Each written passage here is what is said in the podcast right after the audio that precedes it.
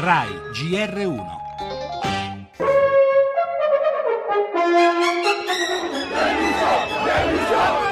L'ambiance Air France a subitement dégénéré ce lundi. Ore di forte tensioni per i dirigenti dell'Air France, presi di mira dai dipendenti che il capo del personale ha rischiato il linciaggio. È scappato a torso nudo scavalcando le barriere protettive in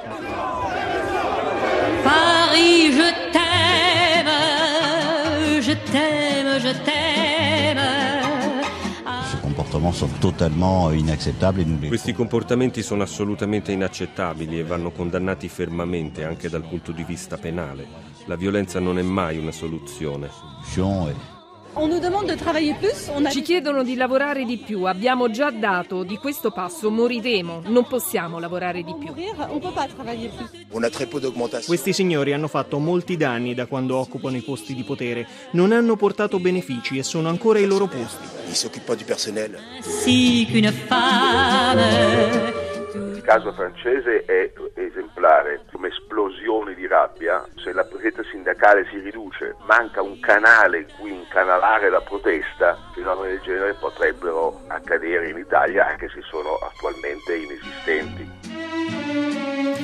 Quando si dice mettere a nudo le difficoltà di una grande azienda e arrestare praticamente in mutande sono alcuni manager della Air France, hanno fatto il giro del mondo le immagini dei dirigenti che fuggono trascinandosi dietro i brandelli dei loro eleganti completi scuri. È degenerata così la protesta dei lavoratori della compagnia aerea preoccupati dalla concreta prospettiva di qualcosa come 2900 esuberi. Abbiamo ascoltato le motivazioni dei dipendenti e la censura da parte di Alain Vidali, segretario di Stato ai trasporti, ma quanto accaduto a Parigi è stato duramente condannato anche dai sindacati e c'è da chiedersi, come fa Emilio Reineri, sociologo del lavoro, se siano proprio i sindacati ad aver perso autorevolezza e dunque a non essere più in grado di convogliare sui giusti binari le motivazioni, legittime finché pacifiche, dei lavoratori che rischiano di restare a casa.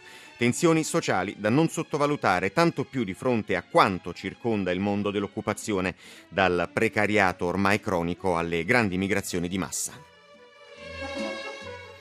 Le altre notizie, gesti sessisti in aula, cinque giorni di sospensione ai verdiniani, Barani e Danna, una pena giudicata già da molti troppo lieve, pensioni allo studio del governo l'ipotesi di un ritiro anticipato dal lavoro, i costi sarebbero però a carico del lavoratore. Guerra all'ISIS, i caccia italiani potrebbero partecipare ad azioni in Iraq e non solo con un ruolo di ricognizione. Parleremo anche del presunto riscatto di 11 milioni che sarebbe stato pagato per la liberazione di Greta e Vanessa, la Farnesina smentisce ma si riaccende la polemica. Spettacolo questa sera e domani su Rai 1 Capitani Coraggiosi, la scommessa vincente di Gianni Morandi e Claudio Baglioni, poi lo sport, in primo piano il ritiro della nazionale e il mancato sconto alla squalifica di Schwarzer.